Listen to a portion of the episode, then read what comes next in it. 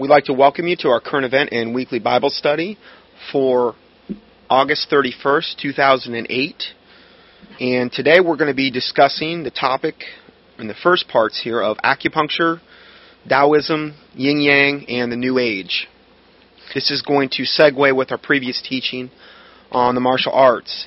And to start us off, we'll go ahead and read some Bible verses. These are some of the ones we have read previously, but for the sake of having it with this particular teaching, I want to go ahead and read some of them again. Proverbs 18:13 says, "He that answereth the matter before he heareth it, it is a folly and a shame unto him." So again, if you have your mind already made up about acupuncture and you're refusing to listen to any information in regard to this particular matter, the Bible says it's a folly and a shame unto you.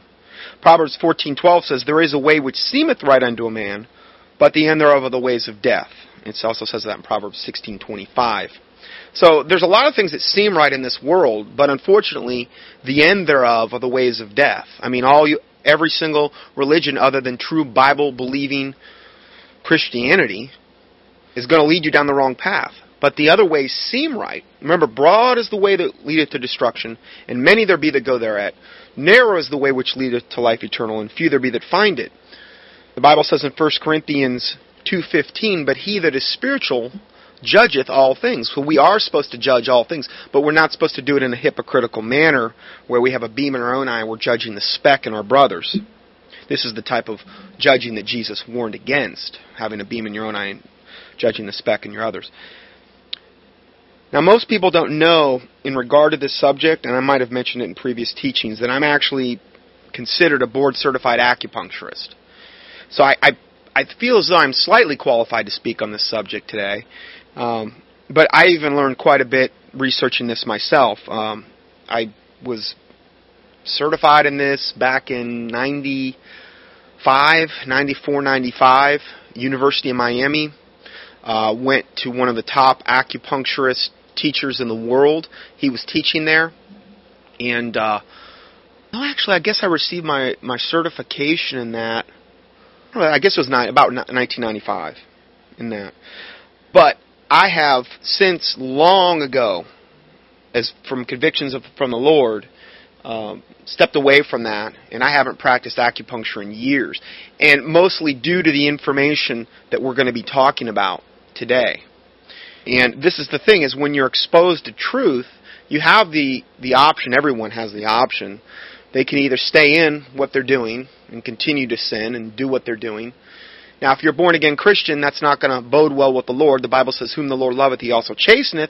And if you be without chastisement, then you're a bastard. So, if a bastard is an illegitimate son, if you're doing something habitually in any particular sin area and there's no conviction of sin at all and you're doing it and that's not a good position to be in. It may be an indication that that person has had their conscience seared with a hot iron, as it talks about in 1 Timothy 4:1, and um, it's just not something we want to continually uh, do.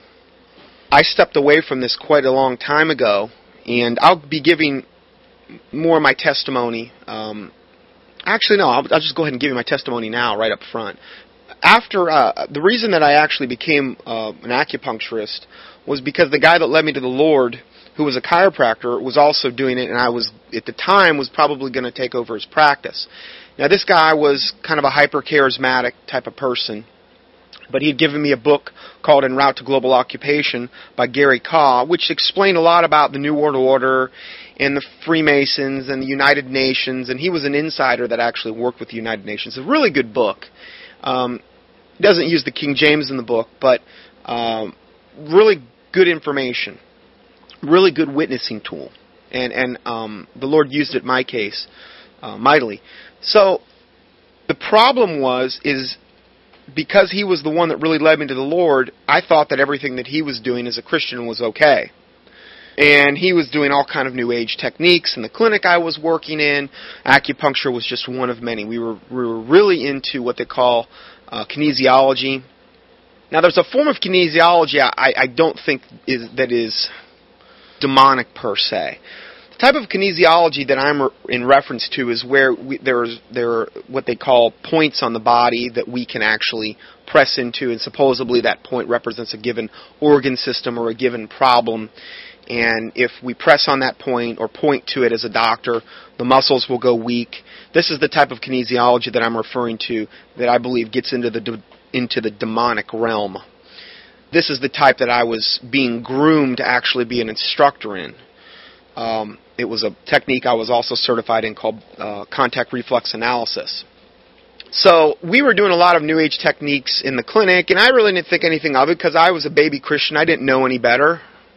And we eventually parted ways, me and this doctor, and I was at that point working with another doctor that was even way more New Age and wasn't a Christian. And I got to a point where I was just miserable. Just absolutely miserable. Now, I did see acupuncture work. And that's one thing I want to stay up front. A lot of the articles that I referenced uh, that we're going to be reading today, a lot of them, and I think they did this in the wrong way, were just acting as though there's absolutely no merit whatsoever to acupuncture. It's not medically proven, as though Western medicine is the answer with drugs and surgery and pharmakeia, which is the root word for sorcery. That's where we get the word for pharmacy. Can't drug your body into good health. So I don't go there either. Okay? Now, I understand there's a place, time and place for emergency surgery and things of this nature. I don't have any problem with that. But I'm talking about habitually drugging your body, trying to drug your body into good health, or letting the problem get so bad that you have to get surgery. There's so many other ways that God provided for us for that not to happen. And that's what I pretty much specialize in now. Uh, but I just don't incorporate any of the New Age techniques. Well, I went to work for this other went to work with this other guy, and um, it was getting worse. And I think God was was making sure it was going to get worse and worse for me in this particular clinic because He was chastening me. Of course, I had no concept what that meant. I mean, the only thing I had was a living Bible. I didn't even read it at the time. Do see the hand of the Lord on me. I do see the chastening of the Lord on me. I do believe I was born again at that point. I was just a very undiscerning baby Christian. So I'm working with this particular man, and the thing that I started seeing, and I believe this was God's doing, is I was attracting, particularly, I was attracting every New Age woman, I think, in our county. I was. I was seeing all these New Agers, and most of them were women. And the women that I was seeing that were really involved in the New Age, I had also was, um, I had been backstabbed by a couple of them in a really, really, really severe way. I mean, severe. And again, I believe this was the chastening of, of the Lord uh, had a couple things happen to me where they were spreading rumors about me, and and then there was another guy that was doing kinesiology, and he was spreading rumors about me, and and it was all based on these new age techniques that they were spreading rumors. And again, you know, I was pretty much getting what I was asking for, but at the time I was I was becoming more and more increasingly miserable, which was the Lord's way to ultimately bring me out of it. So th- there's this expression a preacher that I used to go to said he says God will start you out with fine grit sandpaper and he'll work you out work you up to double lot grit, which is a much harsher, coarser grit of sandpaper. So that was where I was at with this whole thing, and and I was attracting all these new agers, and it was just I was just miserable at this point, and um, ultimately the Lord just pulled me out of it totally and I, I, I got out of it. I actually destroyed my diplomas. I don't have any acupuncture implements at all whatsoever. And um, this is the thing: is, is if you're shown truth about something, and if that whatever you're participating in is evil, or if you're giving the appearance of evil, if you're not fleeing all appearance of evil. Uh, another thing, if you're doing something, even if you think it's innocent, and you're putting a bad example before your brother. You're putting a stumbling block before your brother. The Bible warns about putting a stumbling block, particularly before your weaker brother, that may cause him to fall away or go into perdition. So this is another thing. Now we talked about martial arts last week, and we had a ton of feedback on the martial arts. Uh, every bit of it was positive, other than one particular man who, you know, had all these black belts, tenth degree, two tenth degrees. He was inducted in the martial arts Hall of Fame five times, and you know, was more than willing to let everybody know all of his accolades and his credentials and these types of things, which I believe is absolute pride. And um, as though that justified his position, as, as if though that negated the teaching that I just done on the roots of martial arts, the validated factual history. It took away from nothing. Um, but evidently, he thought that that compensated for it in some particular way. It was really sad, I guess, when when you look at the whole uh, email exchange. But this man is not going to give up what he's doing. He's not going to do it. Uh, he's going to find some way to justify what he's doing, no matter what. And um, that's his prerogative. That's his choice. You know, we're all put in those positions, uh, I myself included.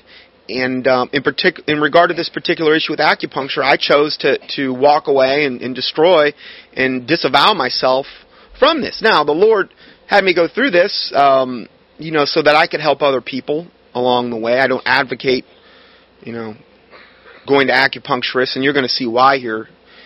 And uh, not to say I never saw it not work, so I don't go there either. Like I had said before, I'm not going to say, oh, there's no scientific research. There's a lot of people, no doubt, that have been, uh, at least on the surface, helped from this particular thing. But we're going to look about, we're going to look at what's really going on with acupuncture later, and you're going to see that there's a trade-off. You may you may go to an acupuncturist for a given problem, and, and that may clear up, but there's another trade-off of a demonic nature that you're not seeing. Because, see, these spirits that we battle against, you can't see them. They're unseen. So you don't know what's going on from a spiritual level or a spiritual exchange when you participate in this particular occult healing art form. So I'm going to go ahead and just start off with a few term, uh, um, some terminology so we kind of understand what we're talking about here today. This is just a brief description of, of uh, what acupuncture is. Acupuncture is the Chinese system of healing using needles or hand pressure applied to certain points of the body. Now, I don't really d- believe that it's it's hand pressure because acupuncture implies puncturing the skin. Okay, there's also acupressure. Okay, which which is not acupuncture. So let's just make that distinction um, off the bat. But using needle using this system of healing using needles applied to certain points of the body traditionally believed to balance the yin and the yang energies in the body by opening blocked what they call meridians which are these apexes or, or pathways. There's all these supposed meridians that run in our, our body uh, and there's like straight lines and they bisect different areas of the body. Once the chakra points which are the key points or intersections are open the chi, which they refer to as the chi, or energy, supposedly then can flow through the body, bringing all things into harmony.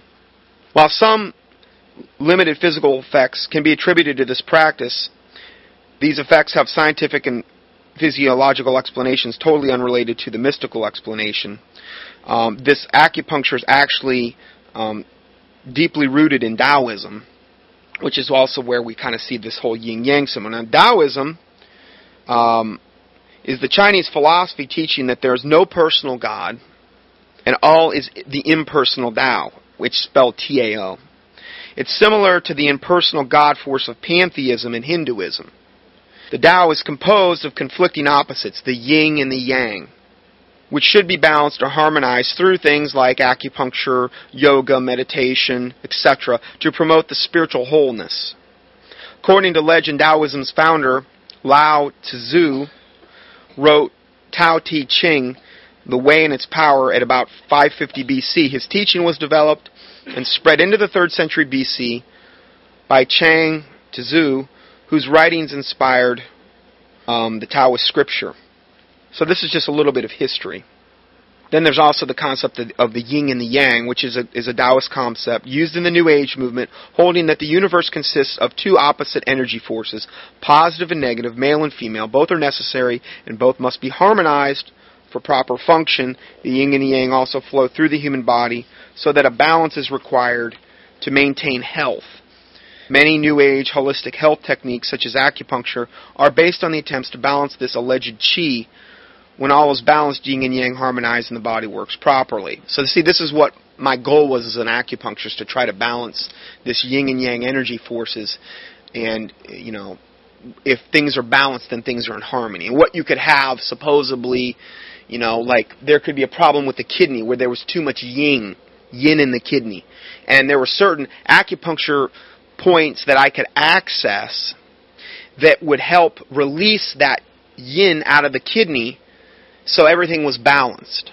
Okay, that's that's the concept. At least I'm not saying I buy into all of that. Okay, um, but that was the concept upon which acupuncturists work. And there's these meridians, and along these meridian points in the body, there there there are points, and these are the acupuncture points that, that you can access. There's a whole bunch in the ear, and uh, they're, they're literally in every part of your body.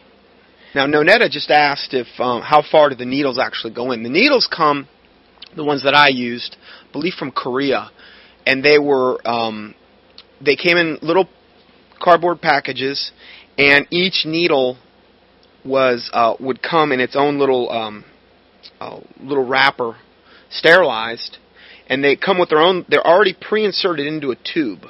Okay, this little tube, and what it is is the needle, the butt of the needle sticking out of the end of the tube. So what happens is is these types of needles are really nice because it's almost like you know acupuncture for idiots type of deal. Because you take the um you know how they have all the whole idiot book thing you know computers for idiots that type of stuff. Well these needles are already pre-inserted into there. And what you do is you just kind of twist the needle and there's a little thing it breaks off in there. And the needle then is ready to go and what you do is you find the point, you put the tube on the point, and you just pop the top of the needle, and it's already, the needle's maybe about, oh, maybe a centimeter above the actual top of the tube. So when you pop it down the tube, once you hit the top of the tube with your finger, it's already went about a centimeter to maybe a little bit less into the body. That's typical. Now, there's all kind of different gauge needles.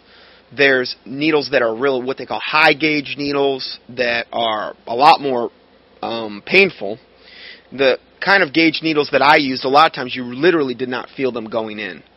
You you didn't feel them, um, and if it did, it was like a little pinprick. It wasn't a big deal.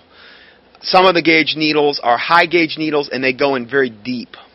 Uh, some of these guys. Now those are you know, it's like anything else. There's a lot of different flavors of acupuncture. Depends on the practitioner. Um, there's this stuff called moxibustion.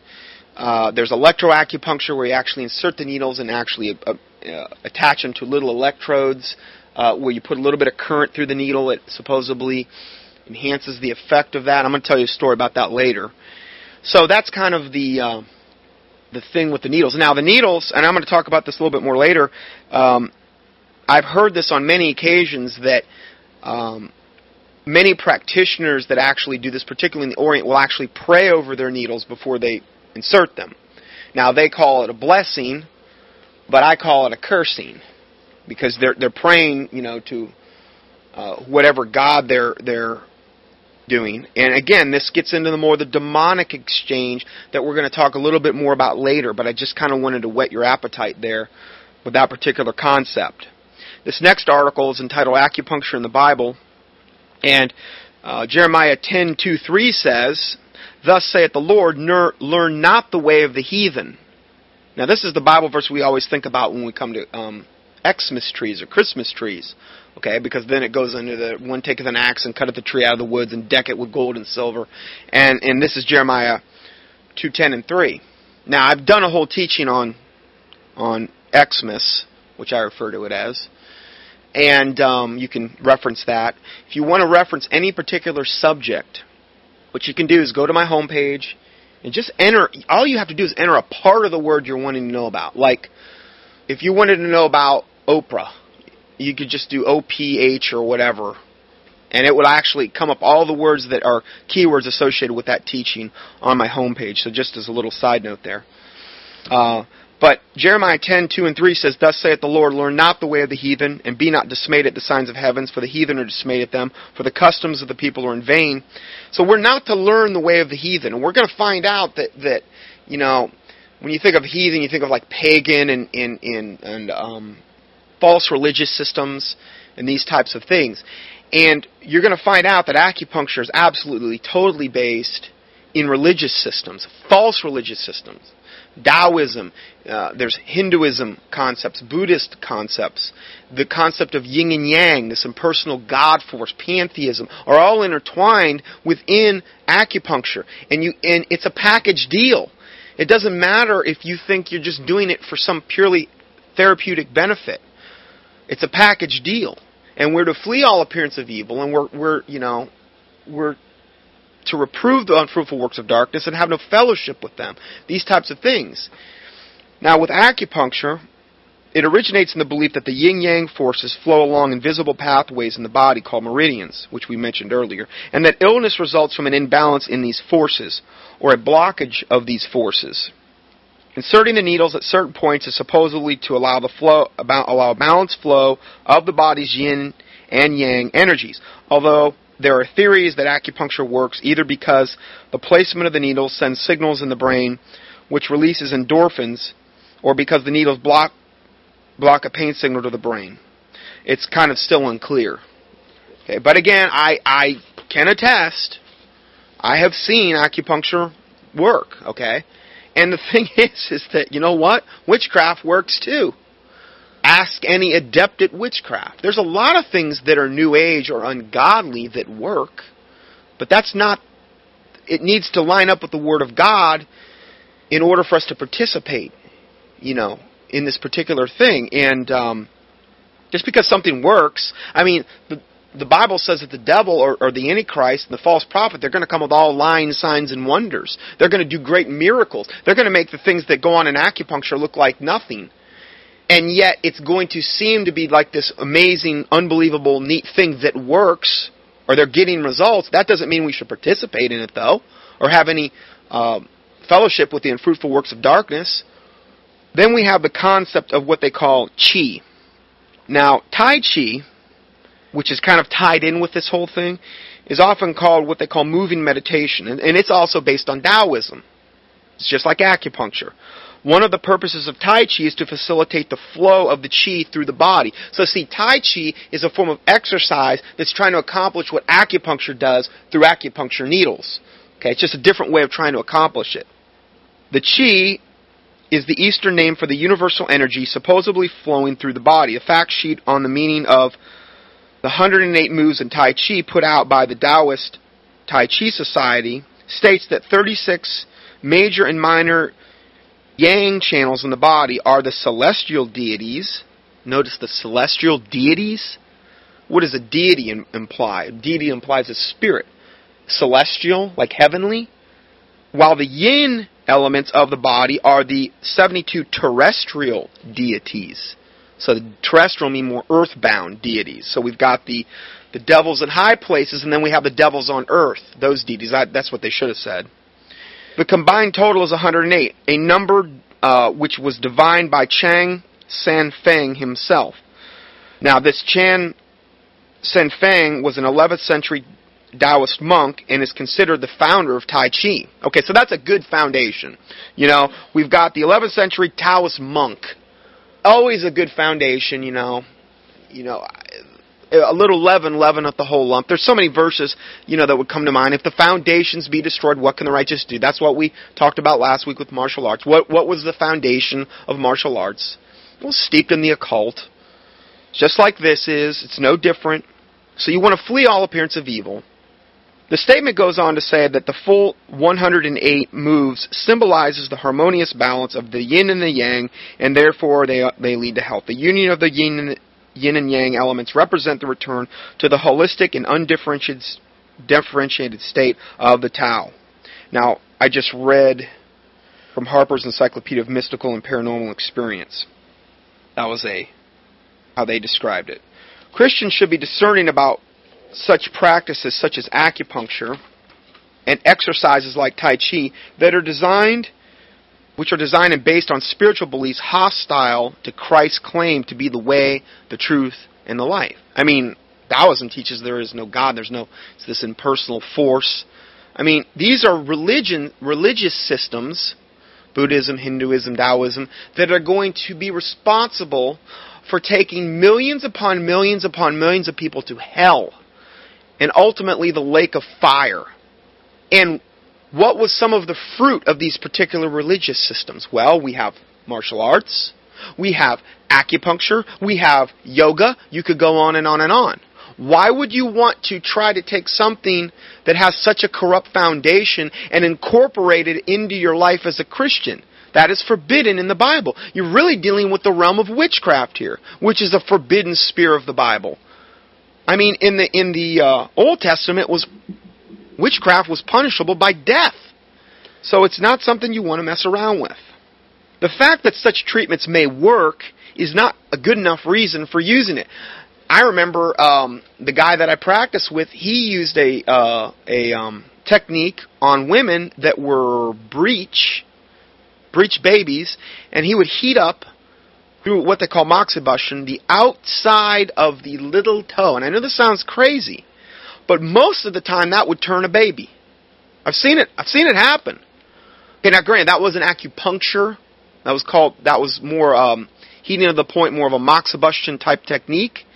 But you know, I've seen the the tenets of acupuncture work. And if you've experienced it working, many times what ends up happening is is is um, you can't tell those people anything because they're like, I don't care. I've seen it work. It's worked for me. Yeah, but what is the price you're paying for having this work? What is the spiritual exchange that's taking place here in order to get this benefit? The devil is always going to require payment of a bill more than you're going to want to pay. You may get temporary help from a particular problem, or it may seemingly go away, but what is the ultimate bill that you're going to have to pay is what you really need to be thinking about here. Many things in the occult and the mystical world seem to work. Again, there is a way which seemeth right unto a man, but the end thereof are the ways of death. The heart is deceitful above all things and desperately wicked. Who can know it? So these are things that we want to think about here. We're admonished to not believe every spirit, but to test the spirits to see whether they are of God or not. Okay? And again, if you start looking at the history of this and what it's shrouded in, you can see the spirits that emanate and operate through this acupuncture system are not of God. It doesn't line up with the Word of God, according to 1 John 4 1. These, these words in the scripture should be taken to heart in regards to many other holistic and alternative treatments as well. The Tao claims to be the way but offers an undifferentiated whole where there are ultimately no distractions or distinctions between yin and the yang or the between good and evil. However, true peace comes only through the Lord Jesus Christ, according to John 14:27, Philippians 4:7, who said that he is the way, the truth and life in John 14:6, and the way to God and to eternal life. Okay? John 5:24. So these are just things that, that we need to think about in regard to this particular subject. This next part of this study is from um, the what they call the it's entitled Occult ABCs, and this is an excerpt from Kurt Koch on acupuncture. And the material used in the following account has been collected from every continent. It is impossible for me to use every example that has come to my notice in counseling. As far as an abundant literature is concerned, one book that gives a good historical and technical introduction to the subject of acupuncture is Marc Duke's Acupuncture. That, the, the book's named Acupuncture. This book, however, must be read with some caution, for it does not deal with the psychic aspect of acupuncture. It is the later that constitutes the main problem for the Christian who is considering the use of it as a treatment. In the spring of 1975, now this is Kurt Koch talking here, I saw a TV program in which a young girl was anesthetized by needles before an operation. After the operation, there was discussion for and against acupuncture. Now we're going to talk we're going to be talking about this more, but they've they've had these surgeries on TV where these people have been anesthetized to do heart surgery where there was no anesthesia involved, no painkillers at all. They had acupuncture needles in these people uh, I think a lot of times they'll use electroacupuncture on that, where they're actually pumping current into a. And I'm not talking large amounts of current. I'm talking microvoltage here. I used to do that, and um, they're pumping this current in them, and it's anesthetizing this particular given tissue of their body, and they're getting cut on, and they're not feeling it. Well, that's pretty impressive to the to most people if they were to see something like that. I mean, they're getting cut open, and there's no anesthesia, there's no painkillers. Yeah, so just understand there's there's some very larger than life things out there in regard to this particular subject. Now, he goes on to say we can see there are two camps. This was true in China as long as Chiang Kai-shek was president of the Chinese mainland. Chiang, who was supposedly a Christian, wanted to forbid acupuncture by law. Mao knew how strongly the people clung to their ancient method of healing. After he came to power, he introduced it and favored it everywhere. The origin of acupuncture goes back to the Emperor Hung Ti about 5,000 years ago. Hung Ti concluded that through the study of the stars, astrology, that the harmony and balance of the universe, harmony and balance reign in the universe. His next conclusion was that the man was the microcosm must be must correspond to the macrocosm of the star system. In other words, physical and mental processes must be put in tune with one another.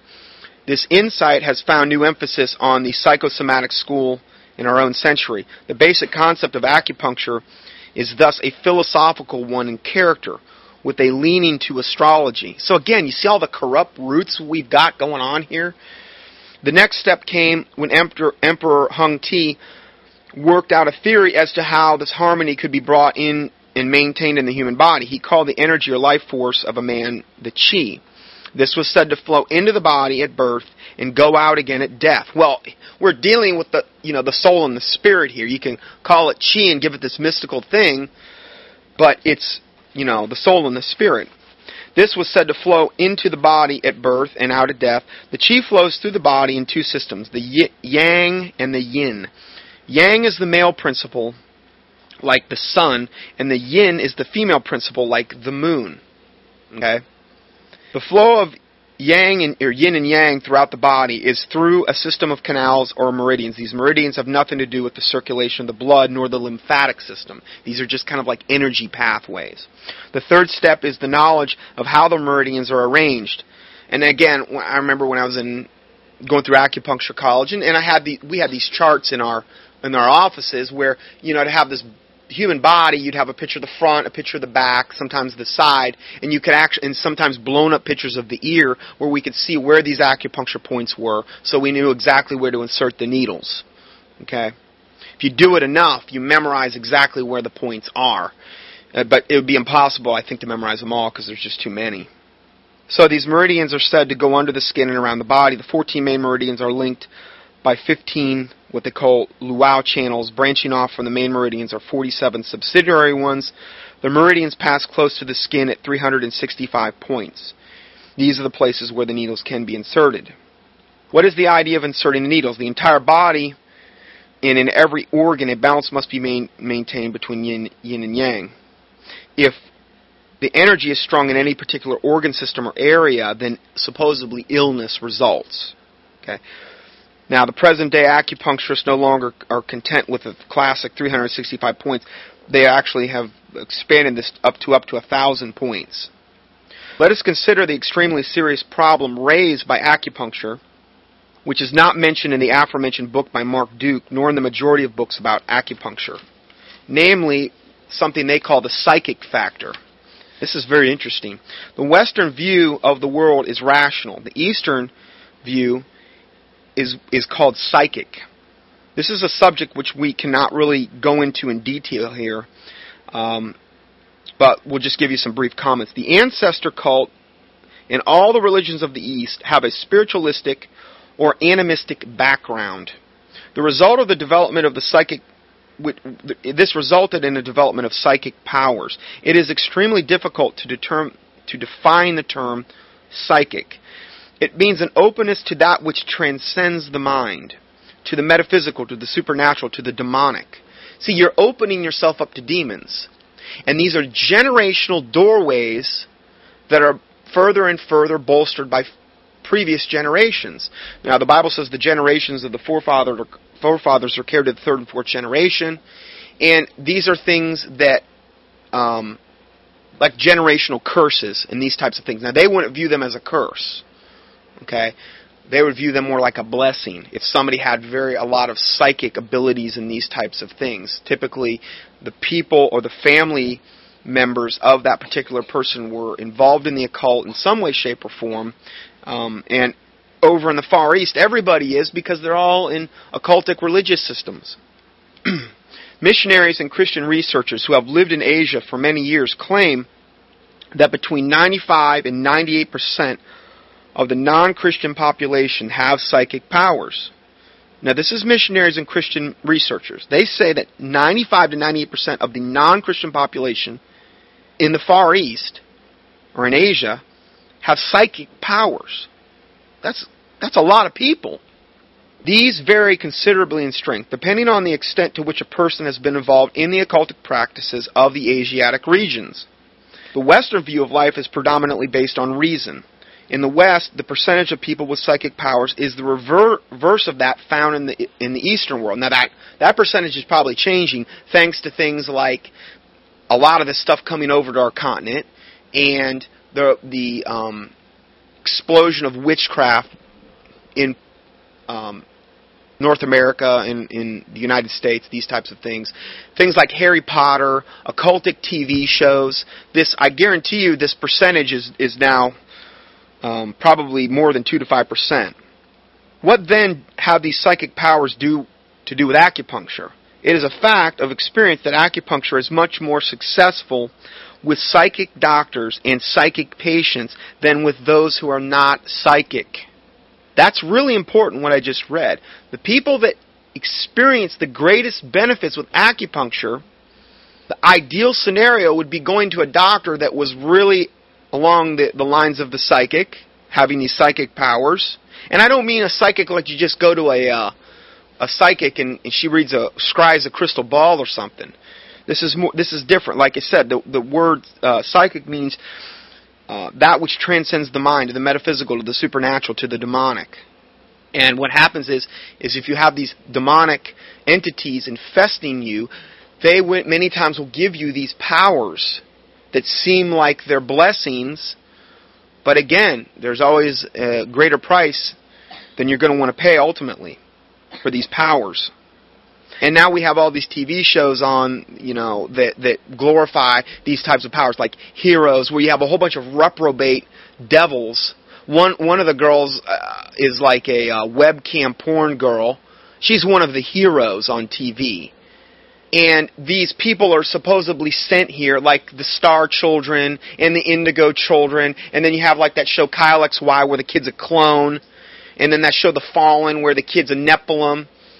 He's you know half fallen angel, half human, and the all the, there's all these shows on now, and then you have the Ascended Masters and the Good UFOs. There's all these shows from Hollywood that are trying to convince us that there's this race of very, very varied race of people and entities that are ultimately here to save us. Because Jesus Christ evidently can't do it, so we need to have all this outside, ungodly, devil intervention. And that's, that's the message that's being portrayed now.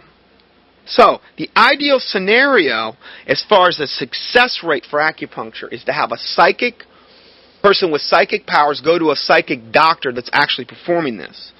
Many Chinese doctors have indirectly acknowledged this, and for a great many of them, they will not treat Western patients by acupuncture.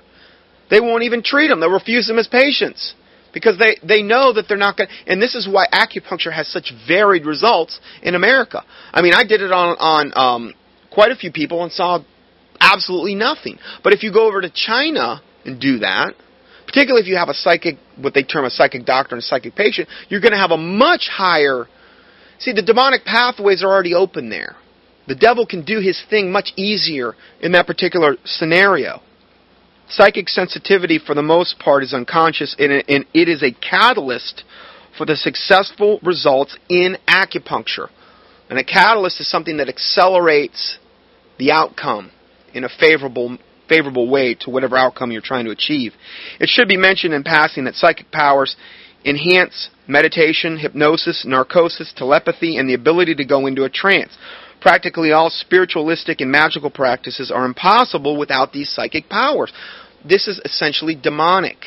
Many times, if somebody's a witchcraft practitioner, they will actually invite these demons to come and live inside them so that they can acquire these powers.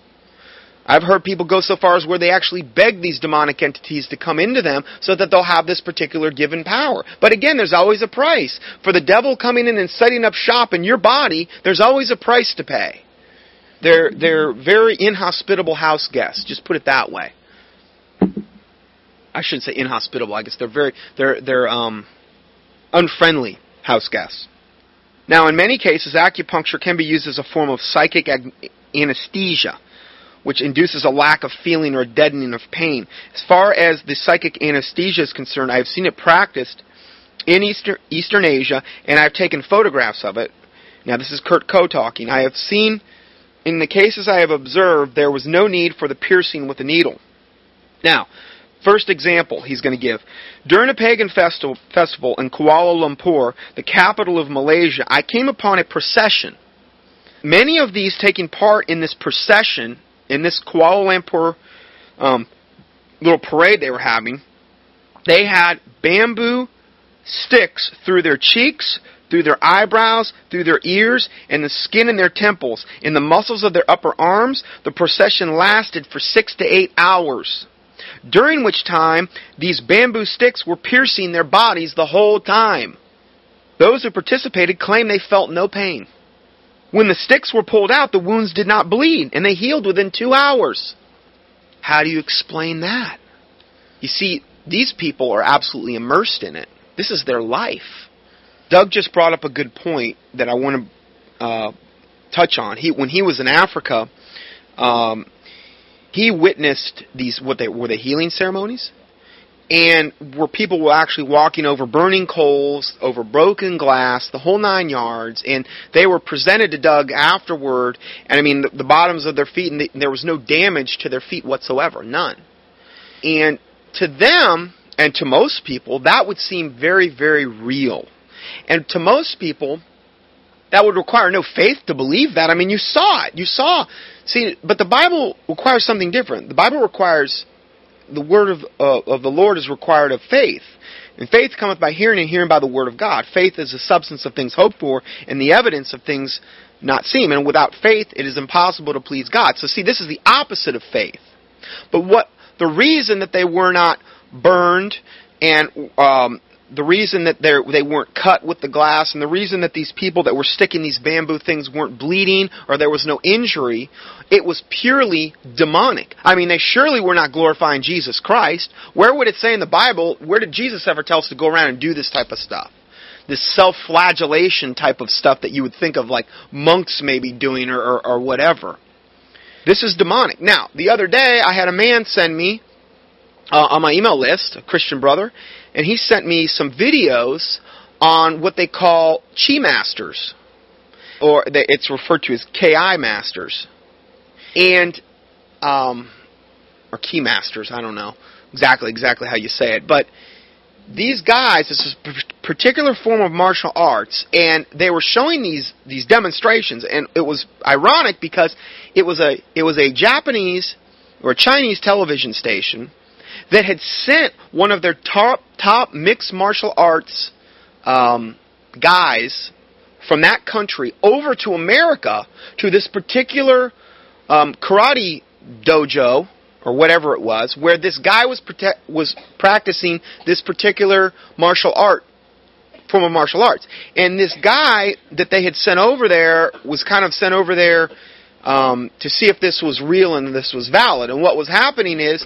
is these guys were actually um, being punched in the throat. I'm talking as hard as they could punch them in the throat, and nothing was happening to them. And then they were being punched in the chest as hard as they could. Nothing was happening. Kick them in the side, it doesn't matter. They were kicking these guys in the crotch as hard as they could kick them in the crotch. Now, only a man could understand what I'm talking about here. And nothing was happening. They were just being unfazed by the whole thing. This was not something I believe they were contriving or making up. I mean, then they had the guy, they, they brought in this one video I saw, they brought in this whole football team from the SMU the college football team, and they they had some guys there that were gigantic, punching these guys in the throat, in the chest, kicking them in the crotch. Didn't matter. I mean, these were outsiders doing this stuff to these guys. Then they took ratcheted it up a notch, and they had four guys, four football players, and then they did it with martial artists, and they had the one guy in the center, and he was standing there, and, and evidently it has something to do with this chi thing, and they punched this guy simultaneously in the throat. Two from the side, two from the back. Punched four guys punching him in the, in the throat at once. Did not faze him. And they did it multiple times. I just saw this up on the internet um, the other day. Actually, I'm, i tried to send it out in the newsletter last night that I had, and then the newsletter um, was destroyed thanks to my uh, wonderful email program. But anyway, uh, yeah, this is this is an example of of this chi in this martial arts realm. And then they had a guy that was supposedly one of these grand poobah guru guys, and he was fighting like you know dozens and dozens and dozens of men all at once, and he was using this chi key energy and he was actually doing all these moves with his hands. And as they were approaching him these guys were just falling down in front of him. They could not get near him and it was supposedly he was he was taking this energy and, and, and using it where he was actually throwing and these guys were literally falling to the ground rolling around they couldn't get near the guy and he was doing it to one after another so it's purely demonic i mean if there's any truth to any of, of that particular last thing that I just said, it's purely demons that are actually interfering and throwing these men down. I mean, obviously they're open up to it. I don't believe any of that would work on me. And it was ironic because this same guy said he could beat any man on earth. Because he knew this technique and it didn't matter. He said, I'll fight anybody in mixed martial arts. I'll, I'll anybody that wants to take me on, $10,000 and, and I'll beat him because you can't get, you couldn't get near the guy. Well, he, so some guy takes him up on it, this mixed martial, and they showed it up on the internet. And this guy comes out, and this was a mixed martial artist, and this guy, uh, his powers didn't work on this guy. And he comes out and he kicks the guy right in the face. And he goes down on the ground, and he's laying down there, and I mean, I think he punched him and kicked him, and it was over in like 10 seconds it really got what he deserved if you think about it. Because I mean, what pride to think, oh, I'm out there, nobody can beat me on the planet. Well, see, his demonic powers worked all good in his dojo to his students, who were the ones actually fighting him. But it didn't work on this guy for one reason or another. Maybe he had done some witchcraft to prevent it from working. It's like two people heavily involved in witchcraft fighting one another. Sometimes one can do something or uh, that will negate the powers of the other. Hey, just watch the Harry Potter stuff. Good and bad witchcraft, you know. Yeah, Aleister Crowley and Alice Bailey and, and Madame Blavatsky and all these occultists.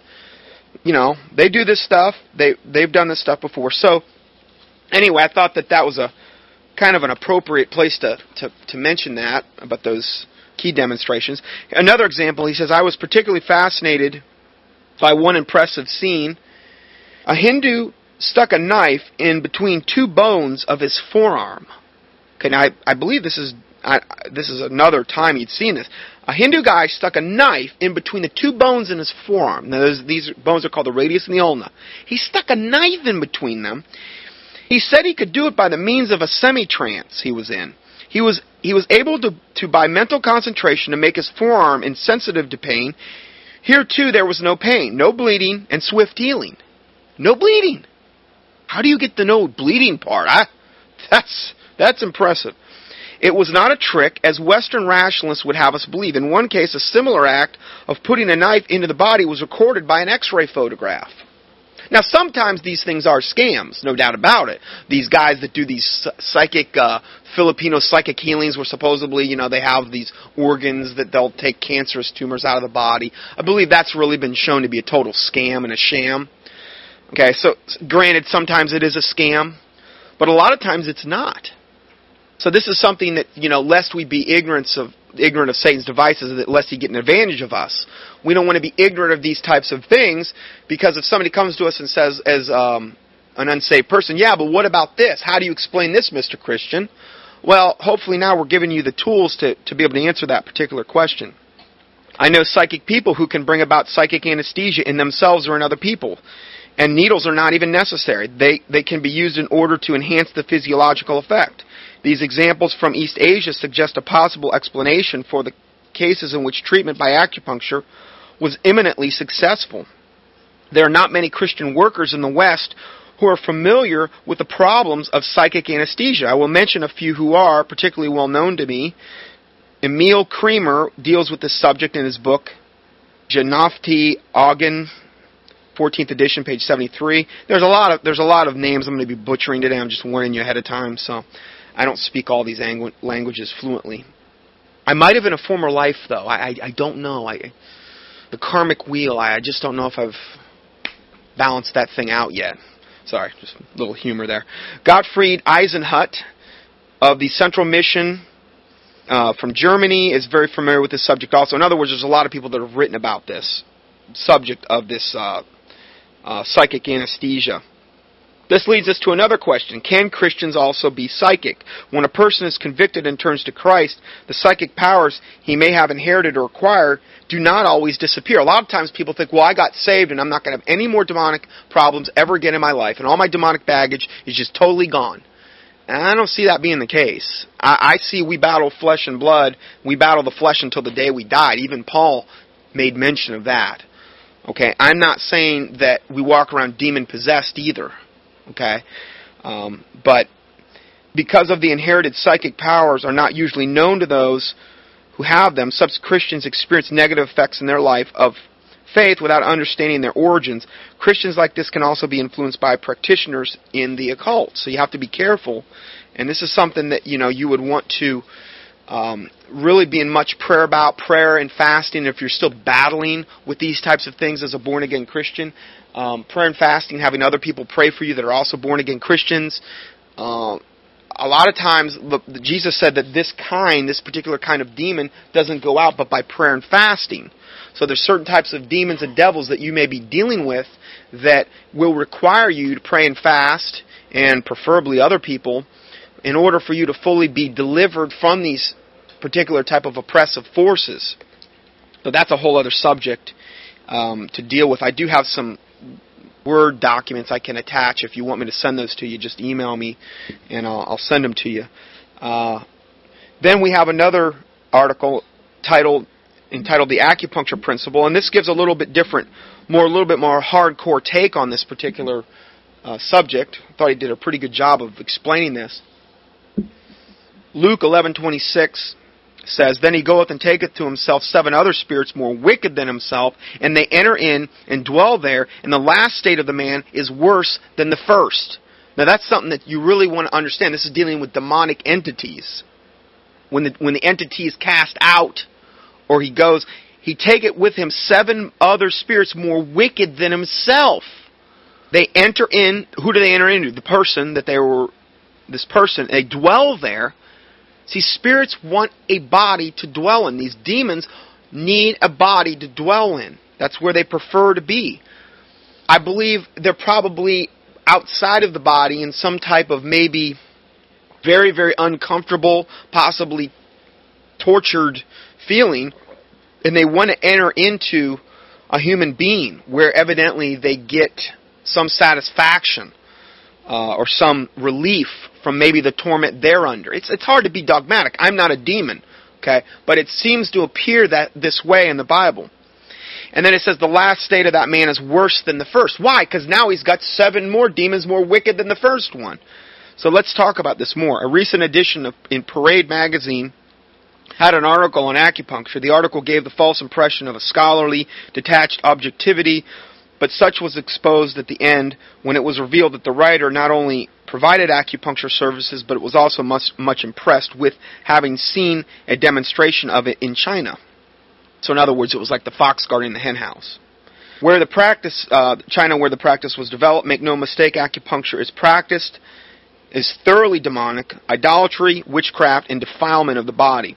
As is New Age, yoga, evolution, meditation, and many other things, that are being promoted in our culture. It is being promoted as secular, but it is, it is entirely a religious experience, regardless of what they want to try to portray. For instance, many adherents to this religion pray over the needles before they are used. Now, I've, I've heard, and it's I can't, I haven't been able to verify this, but I have heard that some of the factories that produce the needles actually have people like Buddhist monks or priests or these types pray over the needles before they're ever even um, sent out from the factory. So it's kind of like the needles come pre-cursed for your, you know, for your pleasure. They're pre-cursed. And I mean that literally. So, again, the practice in and of itself is demonic. But then if you've got people that are that are uh, adherents to the occult praying over them prior to their insertion, now you have the double whammy going on, which is not good. Its alleged method of healing is balancing the flow of life energy in the body between yin and yang. Do not be deceived.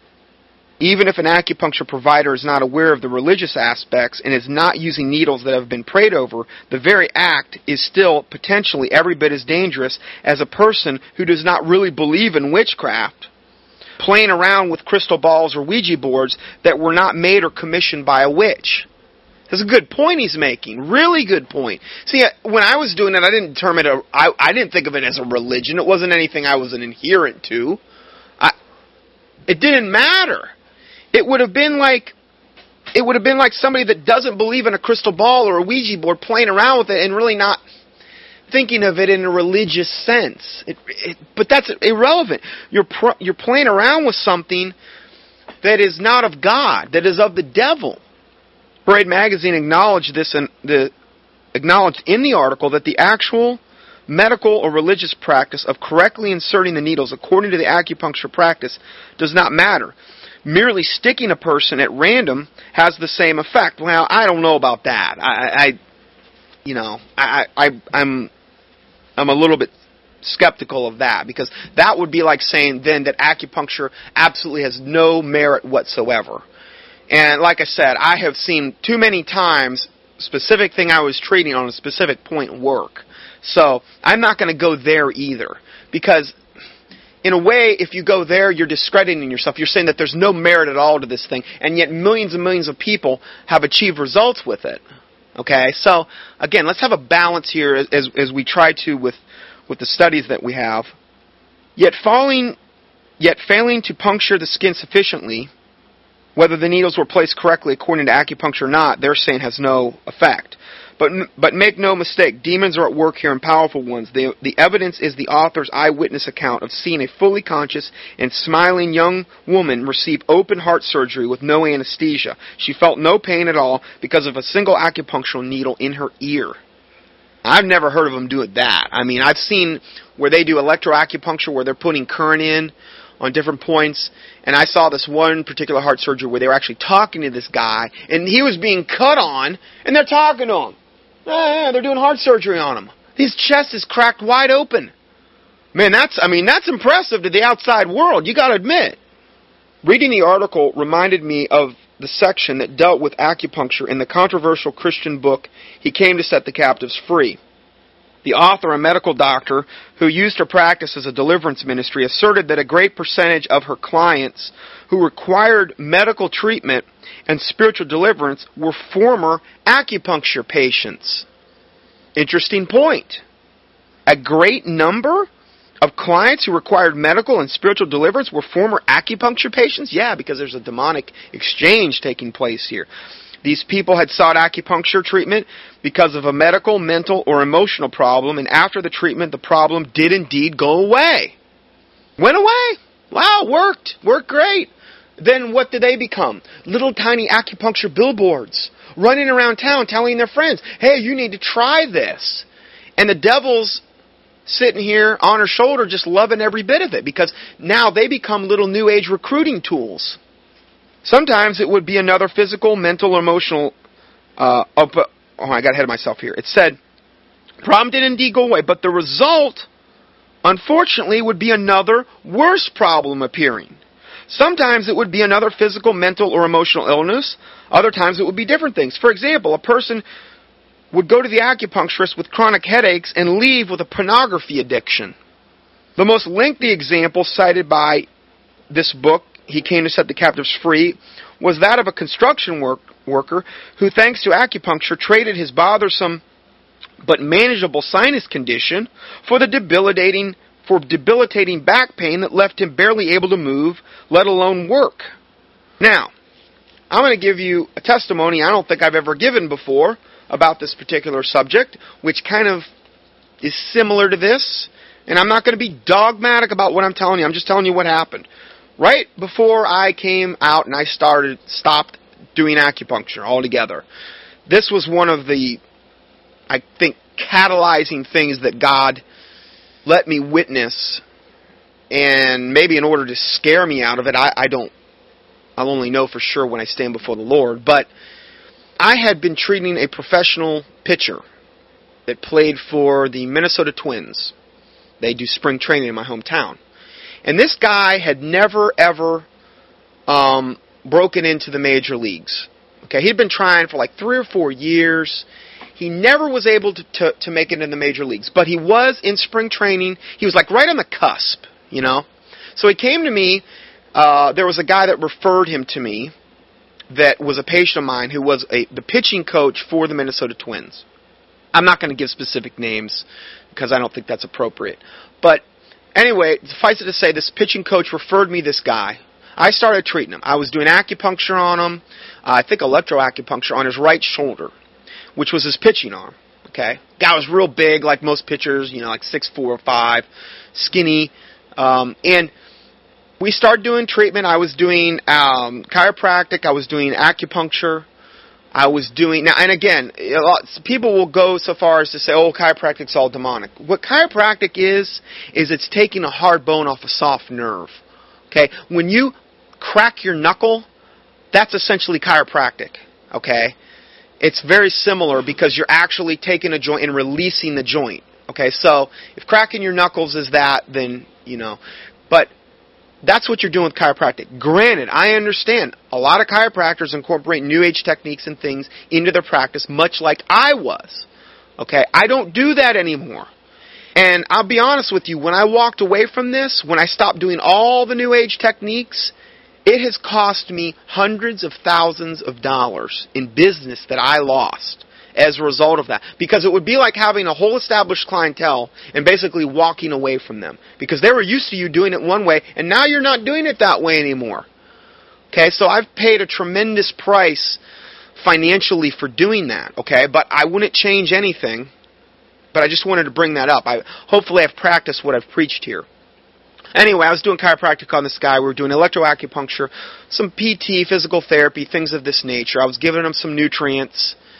And he started just setting the place on fire. He was pitching better than any pitcher in the bullpen during spring training this particular year. He was blowing away every pitcher they had, and these were pitchers that they were paying multi million dollar contracts to. Okay? Well, he had the lowest ERA of any pitcher there. It was he was just he was ecstatic. Well, he made the big leagues.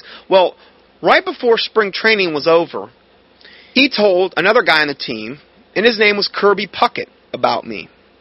And Kirby Puckett at the time was, if not the most, one of the most famous men in all of baseball at the time. He's this big, really stocky, kind of like jovial. He, he's he's he's a black gentleman, and and you know everybody loved him. You know, one of those guys. Everybody loved. Everybody loved being around him. Fun guy, nice guy, type of deal. Um, and he sent Kirby Puckett over to me. Kirby Puckett, like I said, was probably, uh, if not the most famous person in all of baseball at the time, probably top five. Okay, and um, Kirby had pulled his left hamstring. He had had this chronic left hamstring issue. Well, I only saw him the one time. This was right at the end of spring training, and I'm going to tell you why I only saw him one time. And when he came in, we laid him down. Um, all I did was an electroacupuncture pattern on his left hamstring, from what I can recall. I inserted the needles. I, I put the uh, electrodes on the needles, and I did a cro- what they call a cross pattern on his left hamstring. Sent him out the door. The next day, I see in the paper that Kirby Puckett is out of baseball forever, and it had nothing to do with the hamstring. He had suddenly contracted glaucoma. Now, I don't know if it had anything to do with what I did. I don't know. All I can tell you is I did acupuncture the day before. Now remember, we're just talking about this demonic exchange. You go in for one problem and you come out with another. I don't know. I really don't know. I have no idea. And there's no way anybody could be dogmatic about it. Looking back in retrospect, it scared me enough to say, I'm I'm out of here, man. Uh, I mean, granted, I didn't get out of it right away. It's not like I put two and two together right away. Um, but he was out of baseball the next day. he had this blind spot in his eye. He ultimately ended up having to get his eye removed. He was out of baseball. I was told by, I think, the pitching coach later that when he left baseball, what that meant to the Twins organization was millions upon millions upon millions of dollars that they lost as a result of him having to exit baseball early. He was so famous, they named the road around Twins Stadium in Minnesota Kirby Puckett Lane. This guy was like really famous. And uh, not just because he was a good baseball player, because he, I guess he was kind of a lovable type of guy. Now, later, some bad stuff came about out about him about infidelity and stuff like that. But at the time, wasn't that way. So anyway, I have always wondered, and again, I'll never know for sure until, you know, we get in heaven, but it was very strange coincidence. The next day, the guy gets glaucoma, and I even tried to send him a protocol, but he got into the medical system, and and and if it was if it was demonic, my protocol wouldn't have helped him anyway. So, you know, I tried. I tried everything I could do to, to, to reach him at that point, but, you know, he was already back up in Minnesota at that point. So, this scenario that I just talked about, this is, this is going on, is this demonic exchange. And not all sicknesses are demonic in nature, but many are. Consider, for instance, that even acupuncture advocates uh, admit that acupuncture does not always work. These are times when the illnesses are not demonic in nature, most likely. But whoever gets an acupuncture treatment, it is as if the demons are literally literally getting injected into them through the needles. Now again, this is why if we go to Ephesians just to make sure I'm quoting this exactly. Ephesians 6:11 Ephesians 6:11 reads Put on the whole armor of God that you may be able to stand against the wiles of the devil. Now the wiles is like this cunning trickery. And this is what we're dealing with here. And we're dealing with more wiles of the devil now than any other time in history, ever. Okay? You put on the whole armor of God that you're able to stand against the wiles of the devil. We're supposed to stand against it. Not supposed to turn our tail and run like little babies. We're supposed to stand against it. For we wrestle not against flesh and blood, but against principalities, against powers, against the rulers of darkness of this world, against spiritual wickedness in high places. That's what we wrestle against spiritually. And then it goes on to, to talk about the implements of the whole armor of God. So when we when we talk about this particular subject, when the demons enter in, let's say if you got an acupuncture treatment, it encounters these are the demons that are actually being imparted, particularly if the needles have been blessed and or the doctor is a occult practitioner, okay? I mean, I think it's a worse scenario if that's the case. And this is a lot of times, I believe, why people will get much supposedly better results if they go to a like an, a guy that's been doing it all their life from the Orient. They're better. They're more demonically infested. They've prayed over the needles. They know what they're doing more. They're going to get better results in that regard. But you know, you're probably getting a stronger devil too. When the demon when the demon enters in, it encounters a lesser demon that is the real cause of the disease. Now, understand, we battle not against flesh and blood, but we battle against all these things. Principalities, powers, rules of darkness, this world, spiritual wickedness. Can, can our eyes see any of these things? These principalities, these powers, these demons, these devils? Can we? No, they're in the spiritual realm. So we cannot see this impartation taking place. And there's that expression, out of sight, out of mind. Well, we can, since we can't see it, must not be real. Well, that's not the case. So, here's how it happens here. I believe this is this is accurate. What, what this guy's talking about here. When the demon enters in via the acupuncture treatment and encounters a lesser demon that is the real cause of whatever malady or disease they're there for. The demon that enters in via the acupuncture is typically more a more powerful demon, and it tells the lesser demon to either stop manifesting itself or to manifest itself in other ways, creating the illusion of being healed by a successful acupuncture treatment. That's how it's working. This is how demonic healing occurs. Have you ever heard of these things like, you know, let's give the most extreme, blatant example, like a satanic altar call, where like some of these really, really satanic uh, rock groups will have these altar calls. Come up and get healed. And a lot of times these people get healed.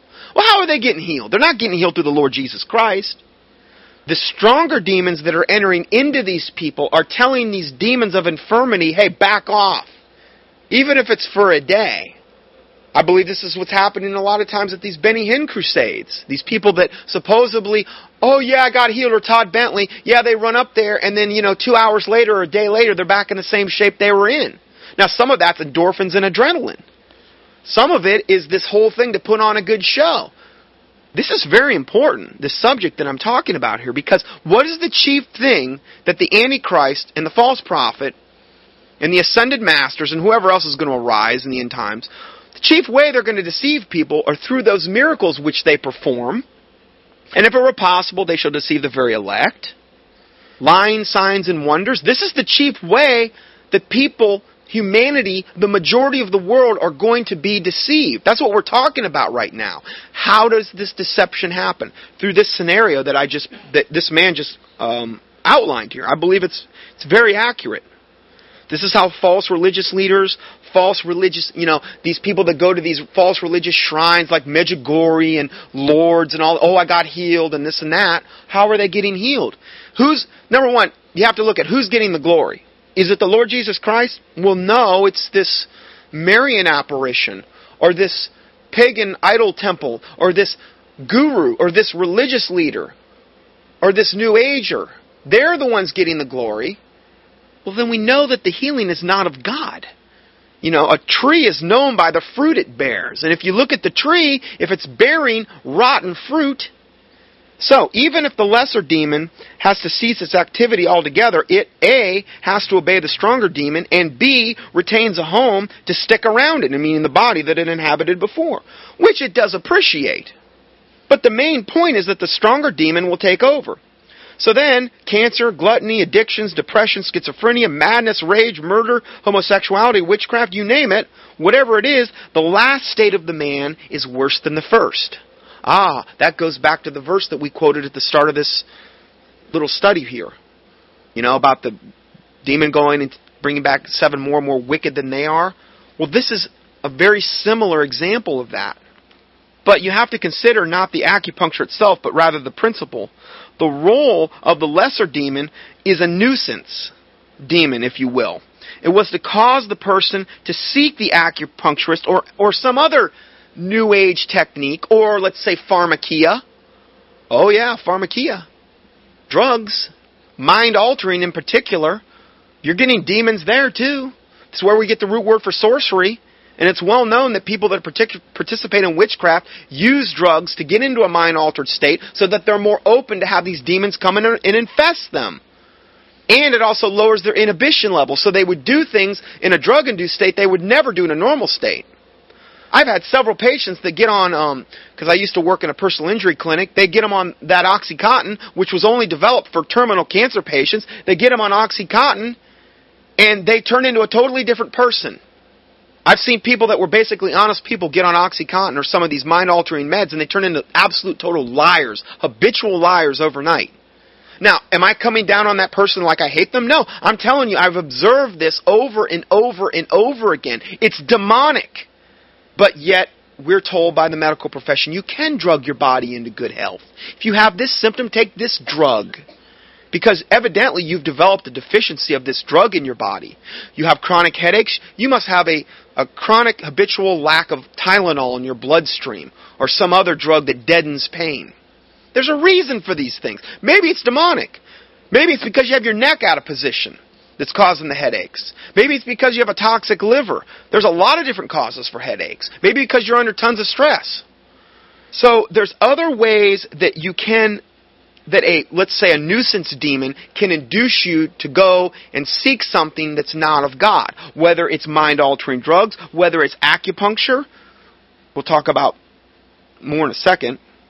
But the, this nuisance demon was the cause of the person to seek these other techniques to facilitate the entrance of the stronger demon which is the one with the ability to exert much more destructive influences. And it does not have to be a person seeking acupuncture treatment. It can be a person into psychics, voodoo, witchcraft, astrology, There's a lot of different ways that people go to get relief of things. There's a lot. I mean, the devil's got as many flavors of something as you you could ever ever want. If you're seeking something from the devil, he will he will meet you at your need. Is the point here? Now, most people would not go anywhere near a powerful demon. Even people who do not believe in demons want nothing to do with the behavior or the consequences associated with the strong demon. But the amazing thing is, is that with the nuisance demons that drive or lead people to the more powerful demons, people are much more accommodating. You have heard many stories about how excessive drinking leads to marijuana, which leads to heroin, which leads to LSD, which leads to cocaine. Virtually no one starts out with cocaine right off the bat. Of course, I think LSD is probably worse than cocaine, but, you know, who am I? Virtually no one starts out with cocaine right off the bat. Most people know what it can do, and they're afraid of it. But they are more than willing to engage in seemingly much less harmful behavior that would eventually lead up to more um, overt behavior. Let us take another example rape. A great many rapists started out with softcore pornography, which advanced to hardcore pornography, which advanced to unnatural but consensual sex, and then advanced to adult rape, further, sometimes even advancing into child rape, into the pedophilia. See, if you give the devil an inch, he'll take a mile, is the whole thing there. As the demons come in, these demons are constantly trying to get you to do more and more heinous things. Excuse me. Further, many date rapists are at first merely promiscuous. They become accustomed to bullying women into consent, often with the aid of drugs and alcohol, and later they become more and more aggressive. The same is true of homosexuals and bisexuals. Many start out as heterosexual promiscuous males, but after they have been with so many women, they lose their their interest in natural acts and begin to abuse women with unnatural ones, and what follows is the loss of natural affection. Many women become bisexual and homosexual after having been abused and raped by such men. Why? Because there's no other way to implant demons better than through sexual acts. That's why the Bible talks about above all fleeing fornication, because there's no other particular act that, that defiles you like that. So many women become bisexual and homosexual after being abused or raped by such men. It's a proven fact that that um, um, particularly men that are homosexuals, most of the time were raped by a same-sex relative at an early age. Through the act of sodomy, they're imparting these demons to them. People in the occult know how this works. They aggressive. I mean, Aleister Crowley bragged about how he would sodomize you know, little boys in these types of things. Not only are they vampirizing their innocence and their youth, but they're implanting these demons into these, these children and they're defiling them at the earliest possible age. It's sickening. Beyond sickening. But it, it goes on, unfortunately. So the gateway for these women that were raped by such men was the fornication and the drug use and the alcohol use. Then we can talk about violence. More of the same. Ranters become slappers, slappers become punchers, kickers, punchers and kickers become chokers, stabbers, and ch- now, granted, this isn't true with everybody, but I'm saying if you let Satan take you down that path, this is where ultimately he would like to lead you. People ask of battered women why they married an abuser. The answer often is the person was not a serious, violent abuser when she met him, merely a verbal and an emotional one. And the verbal and emotional abuse simply escalated into mild physical abuse and then serious physical abuse over time. Women who knowingly seek out men that are serious physical abusers off the bat are usually those who have a history of molestation or rape. You ever see this thing, you know, the, these types of women? It could be a really nice woman and she seeks the same type of low life guy over and over and it never ends. And you're thinking, what are they thinking? It's demonic. That's what it is. So they seek out these, the, these same women have these history of molestation rape or of prior physical abuse. And these, and the demons that are implanted inside them are attracted to similar demons. They're the ones that are motivating their actions to these wrong choices. And it and it need not be things so stark as sexual violence or drug use. In our modern culture, there are lots of seemingly regular activities that will let in minor demons that will seek every chance to steer you to more powerful ones. Basically, anything that just grabs your attention and holds you, alters your mind or thinking, or creates the intense emotional reaction or something that can let demons in. If you regularly seek to replicate an experience for your own enjoyment or out of compulsion that you cannot control, then you're someone who may be at risk, especially if you what you're doing is being considered a quote guilty pleasure or something that you've either or something that you either have to defend or conceal. There are so many negative influences out there, do not think that you can be exposed to them without being affected by them. And the fact that certain things that the Bible teaches against have achieved mainstream acceptance does not mean that A, the Bible teachings regarding it are no longer true, and B, its mainstream acceptance means that there is any less demonic involvement. If anything, it means that those demons are entrenched into the mainstream, into mainstream America. Lust, lasciviousness, anger, rage, disorder, cynicism, lying, violence, profanity, mind games, or other subliminal tactics, lack of self-control, and those are just in the children's cartoons. So does getting captivated by alluring cartoon bodies as children create adults who consume hardcore pornography? I mean, a lot of these cartoons anymore, uh, some of them are absolutely totally inappropriate. And some of the worst things that are on TV are these stinking cartoons. Like that Family Guy and South Park and these types of things. They not only portray Christians as the most hypocritical bunch of idiots on the planet, I mean, they go out of their way to portray Christians like that in those in those shows. But they say the most profane, degrading, blasphemous things. But see, because it's a cartoon, they can get away with it. I've tried to watch clips of some of those cartoons. I, I, I get so mad. I I have to turn it off. They're the worst. They're the worst thing on TV those cartoons as far as what they get away with. Because see, if they can get away with it on a cartoon, it's just a matter of time before they can start implementing it with regular, real people on one of their whatever reality TV shows. So that's what we need a little bit more of. So a little more reality TV on, on the television. You know, we need we need some more game shows. Some more soap operas, and we need more reality TV, Doug. I don't know about you, I just, you know. It's ridiculous. It's fodder for the mind. It's just to keep us entertained and to open these demonic doorways into our lives.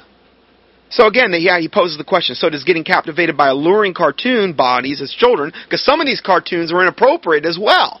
But see, the mom and the dad won't think anything about it because, oh, hey, it's a cartoon. I remember when I watched cartoons when I was a kid. Some of these have these really whorish uh, women or, or men or whatever. They say all these suggest these really incredibly suggestive things.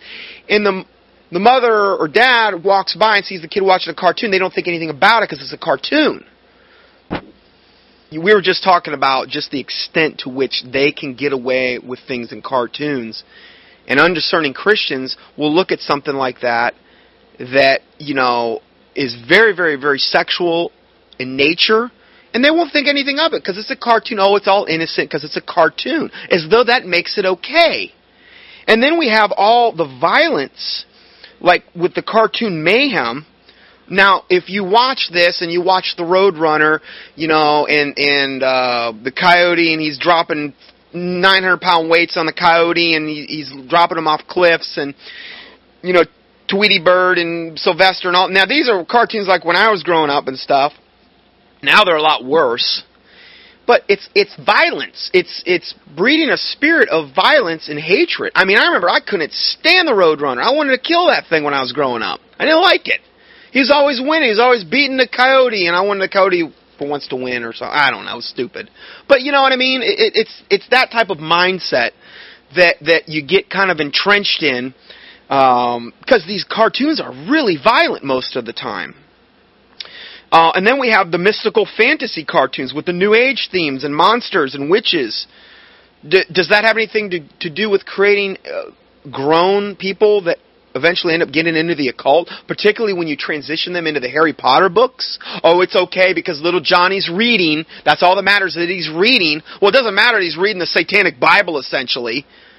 As long as he's reading. Do the ends justify the means, in other words? So the cartoons are one of the greatest tools of Satan in order to indoctrinate children and uh, now even adults into things that are occultic, profane, violence, sexual innuendos, the whole nine yards. They can just they they can get away with it with the cartoons. It's a proven fact. And then there's the whole subject of sports. How heavily are you into sports? These are just questions to ask yourself. Watch, do you enough to watch virtually every sporting event that comes on TV, or maybe you're really only into one sport, but you watch that sport all the time when it is on TV, and then you follow it on the internet. Okay, how about those beer commercials? Do you suppose you have seen how many beer commercials have you seen in your life if you if you're watching the sporting events? Beer commercials that depict but normalize the Caligula style debauchery. The first American commercial to feature depictions of what they call homoeroticism and the violent homoeroticism at that was a beer commercial frequently shown at sporting events. The internet ad on sports websites are similar. And further internet research shows that among the most popular web searches are images for women that appear in beer commercials and internet ads. So, something else to think about there.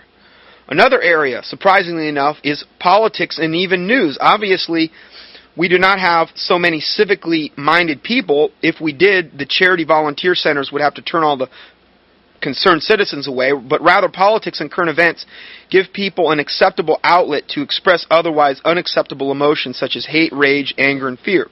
Can such and often can these emotions develop into rage and paranoia and violence? Now, let me make a little proviso here especially when all the major modern day media outlets, including Christian TV, when they're controlled and manipulated by the satanic forces and people that own the major media outlets, like Rupert Murdoch, one of the major media moguls on the planet who actively promotes pornography, who owns HarperCollins Publishing, which owns Zondervan.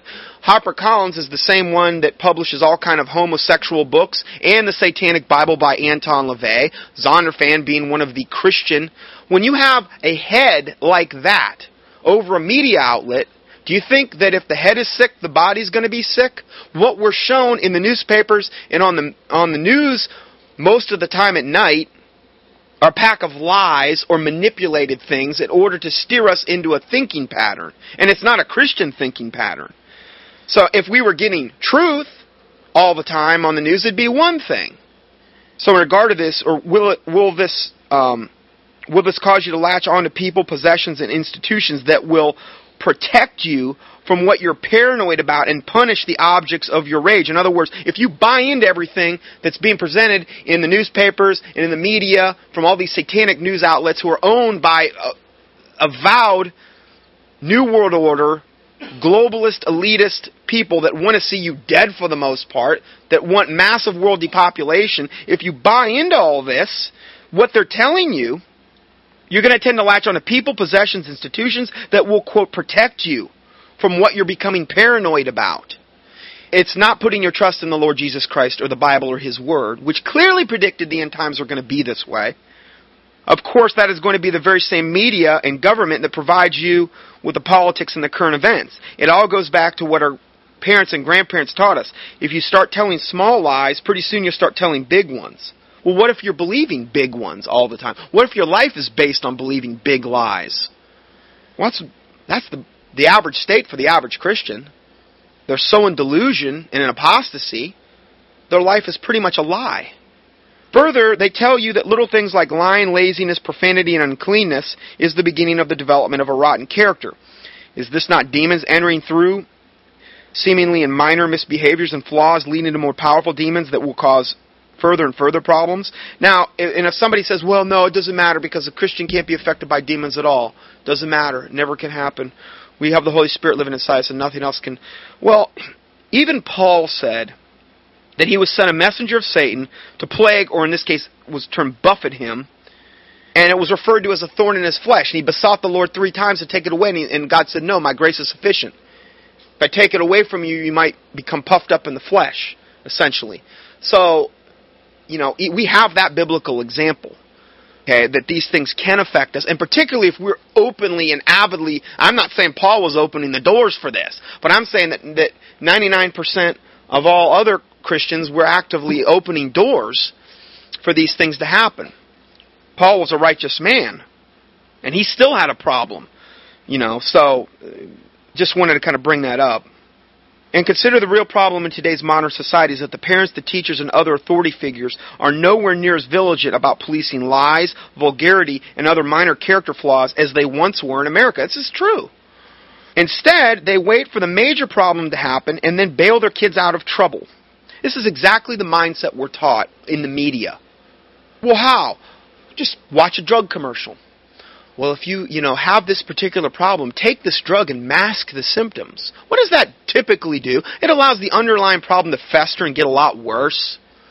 Yeah, if you have angina, just take a little bit of nitro and let and let you know let that let that plaque just build up more and more and more until you have the big one. Either it kills you, or you have a massive heart attack, and you have to go in and get you know all these stents put in or get some major open heart surgery. Well, that works well for the medical profession. But there's all kind of natural ways you can accomplish the same thing internally to chelate the arteries from this plaque. But no, no, no. The medical people are saying, no, no, take this drug, which is probably opening you up to more demons, mask the symptoms over so that the underlying problem can really fester, sweep it under the rug. That's what we're taught to do. So many times parents raise their kids the same way.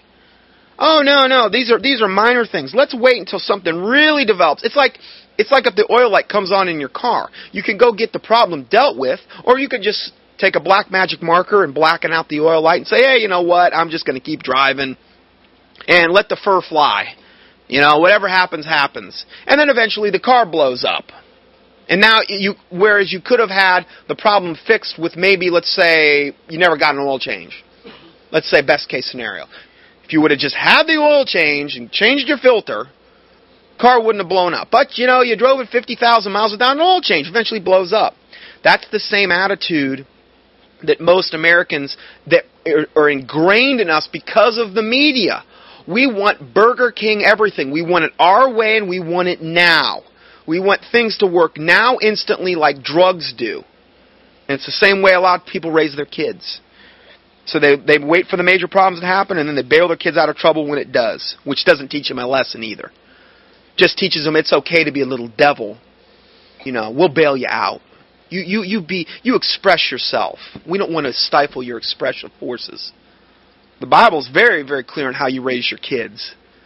You know, the heart of folly is bound up in a child, but the rod of correction will drive it far from him. It, it, it goes so far as to say if you if you beat your child, you're gonna now. I don't mean beat them like you beat them up or whatever, but if you biblically correct them, okay, you will save them from hell. There's there's a lot of different verses that talks about this, particularly in Proverbs, okay? And it works. It does work, but you can't wait until they're 12 years old to start implementing this. I mean, if you had just become saved, yes, you would want to try to start implementing this, but the sooner you implement it, the better. So if we go further, it says it is an incumbent upon the believer, upon the believer is not to allow the first state to occur in the first place. In other words, don't, don't let the problem happen in the first place. Be vigilant, continue in prayer, remain upright in action and conversation. Make sure that all of your activities are edifying, and make sure that the people that you associate with are edifying. And again, if we would judge ourselves, we would not be judged. That's what the Bible says. Okay, so uh, you know, forsake not yourself the assembling together. And again, I don't mean that doesn't necessarily mean going to a 501c3 church.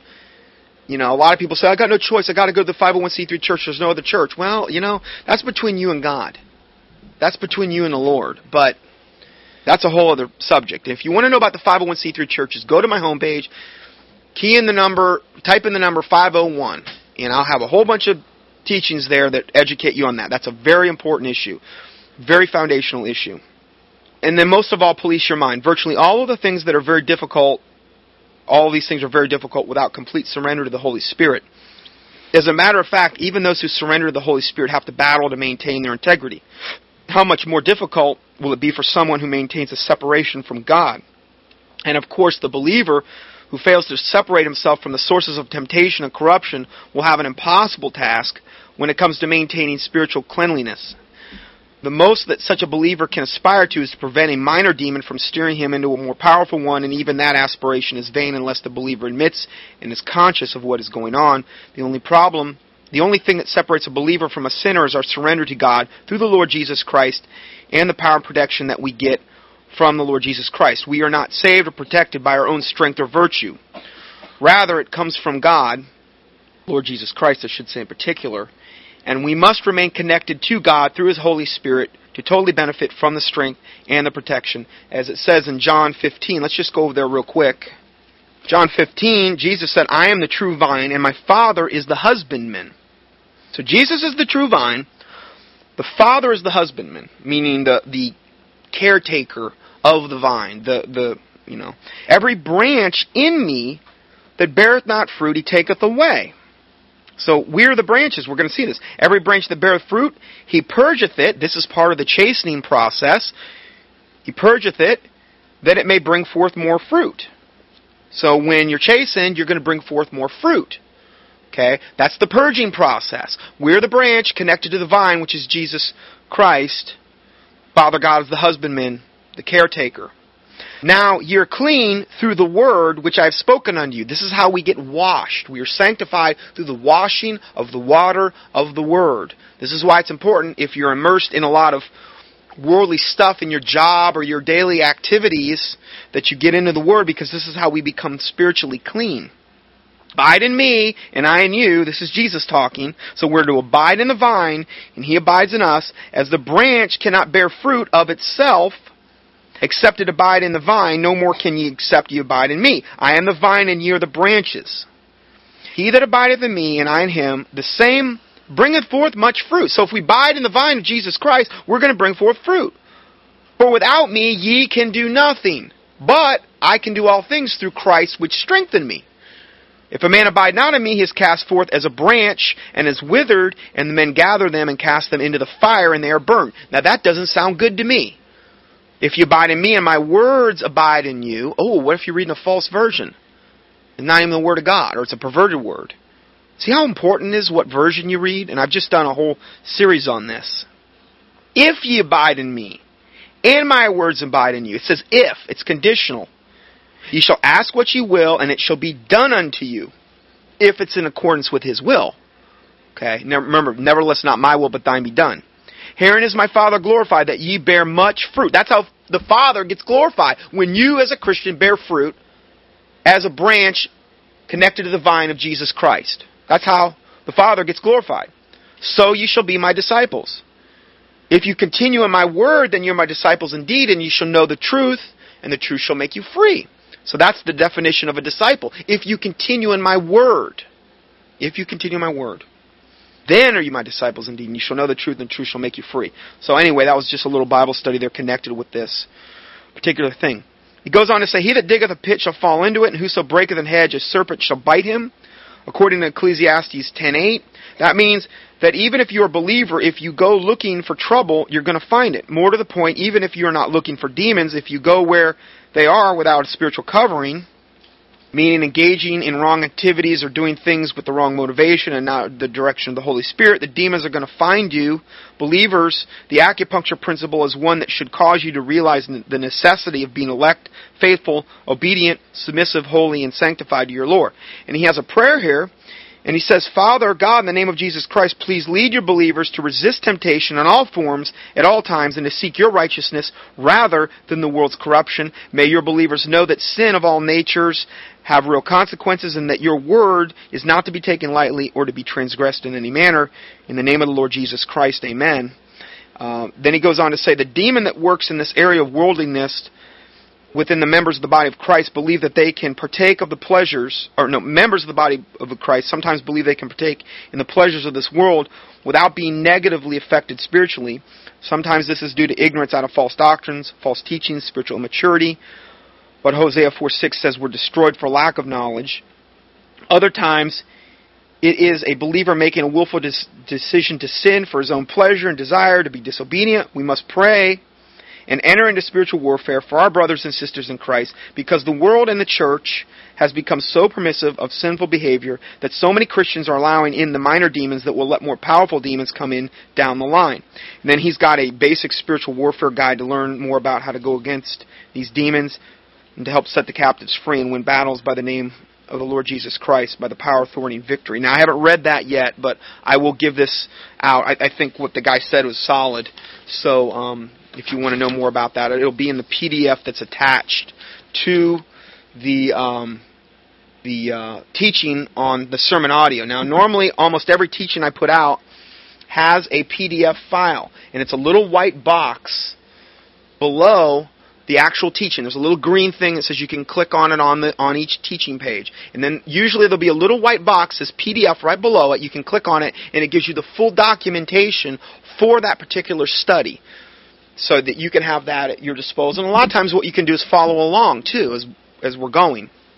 So I'm going to go ahead and, and end uh, uh, our part one teaching there in acupuncture and we'll go on to yoga next.